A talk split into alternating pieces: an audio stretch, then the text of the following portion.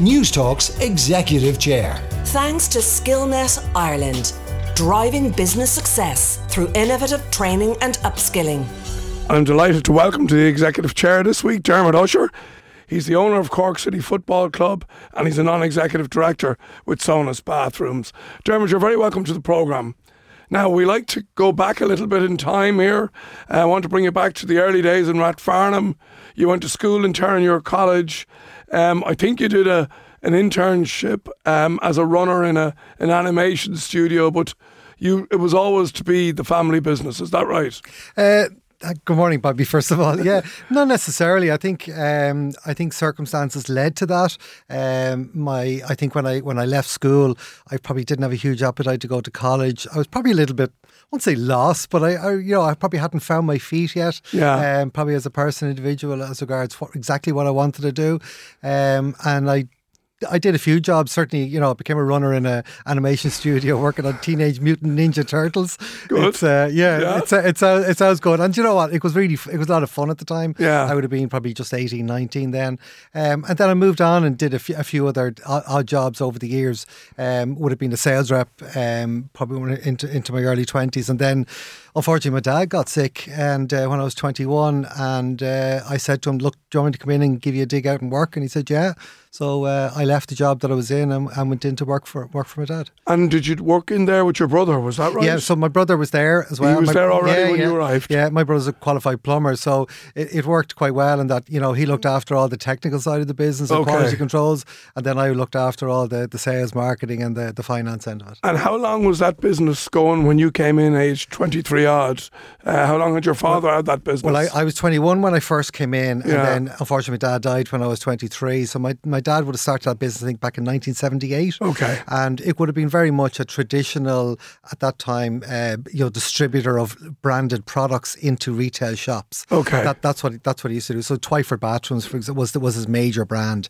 Um, and then six months before he died, around about that, uh, that agency was given away to another company. Um, so for my dad, obviously, it was a huge disappointment. But um, I think he had bigger things on his mind at, Yeah. that, at that at that moment. Probably for myself and my brother, when we look back, was probably a good thing.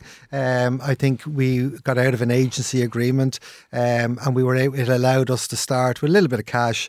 Um, we had obviously an existing customer base, and we, we started with three products. Right. We had one range of shower trays, we had a range of bathroom accessory, and we used to convert baths into like whirlpool baths, jacuzzi systems, and that that was what we started with. Wow. I think uh, there was myself.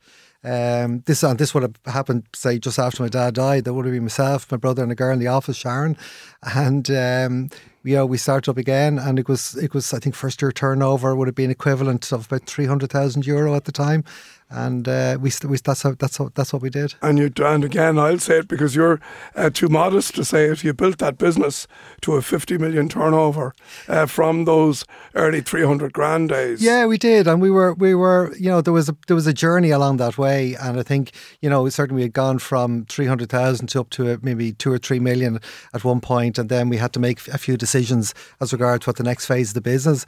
Being uh, if I've been truthful about myself, there was probably a period of time in my life in my early thirties where uh, my dad's death came back to, to probably to haunt me and Right. probably need to go and get some support for myself um, and I was going from having blank diaries to getting myself sorted to having full diary and the business went from I think 3 million euro to 21 million in 5 years purely because my head was back in the game again Amazing. Uh, yeah And, and you, you say that the business was founded on an agency. What did you did you start getting your own products made then, or what stage? Yeah, no, did not, you do that? Not straight away. We actually took the, the we- we actually started selling the Twyford product again. Oh, did you? We did. Um, and look, uh, you know, we probably we we used their brand to build our own brand. Being truthful, um, and over the years, but now in the last probably. The last since you know there was a private equity investment came into the business in 2017, but before that, we I, I probably about 18 years ago I started I created the Sonas brand, um, and the whole idea was to create our own pro- our own range of product that was Yeah. unique to ourselves.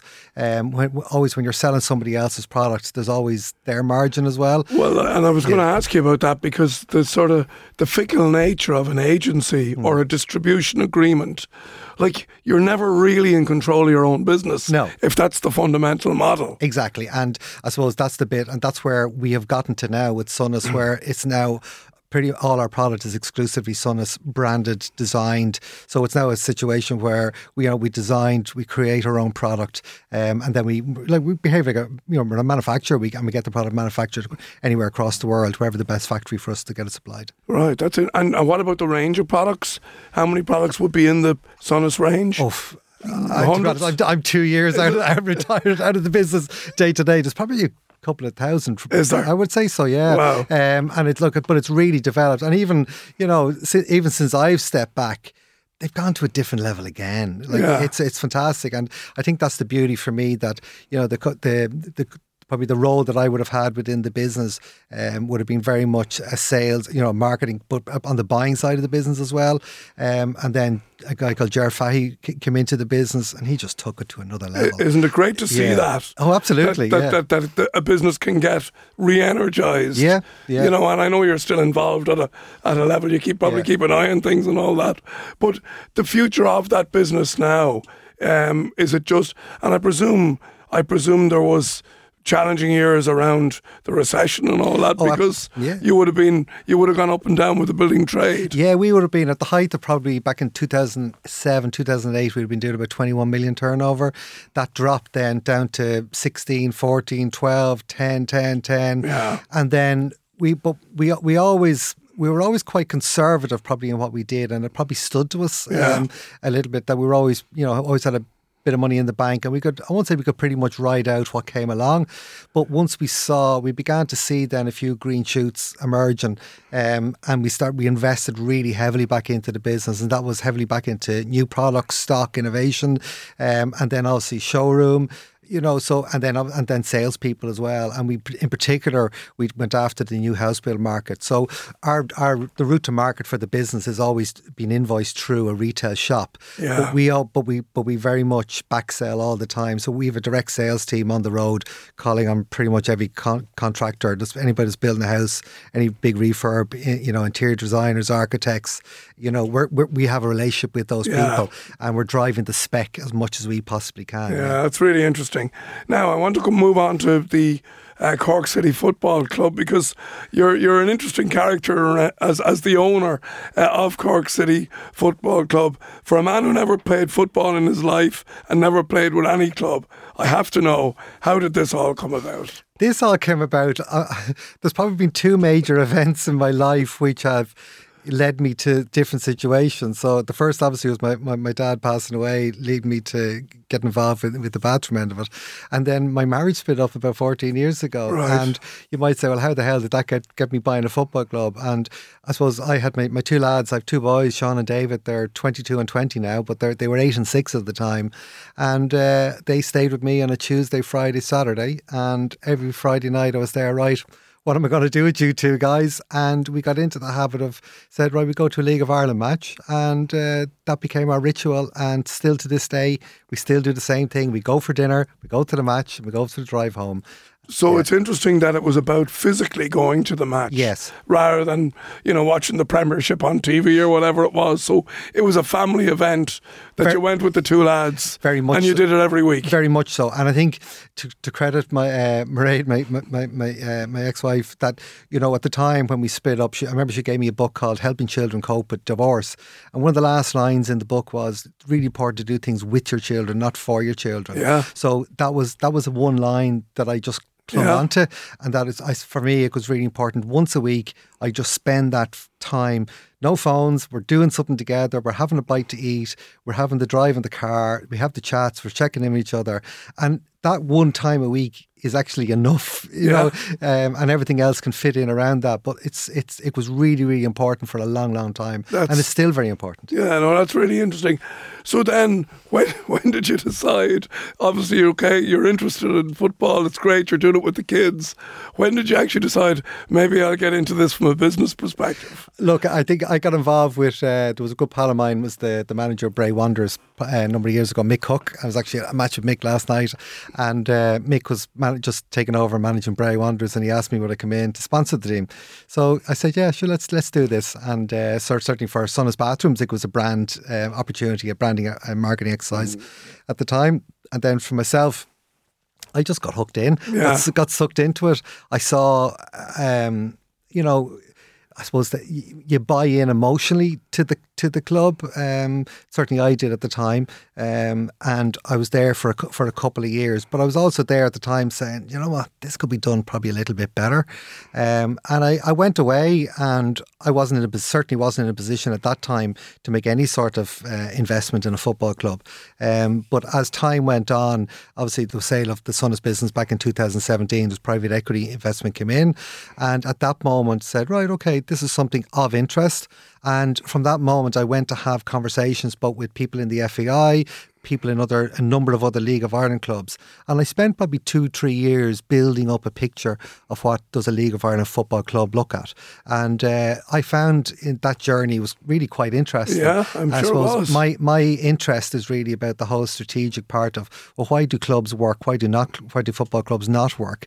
Um, the investment that's required. And my my initial my inve- investment that I was always initially thinking of was to get involved maybe with a club with a view to getting involved with maybe four or five other lads or ladies Yeah. or whatever and having a f- putting some money in and having a bit of fun with something. That was the original intention. Like buying a horse with well, not quite buying a horse, but it's yeah, but it's but certainly on the, the buying the football club. You know that that was the intention mm. where we could do something. There was a business element to it, which I always enjoy, and then there's a sport element to it, which I enjoy too. And what I'd be right in saying, Dermot, that League of Ireland and its its business history is has been fairly precarious.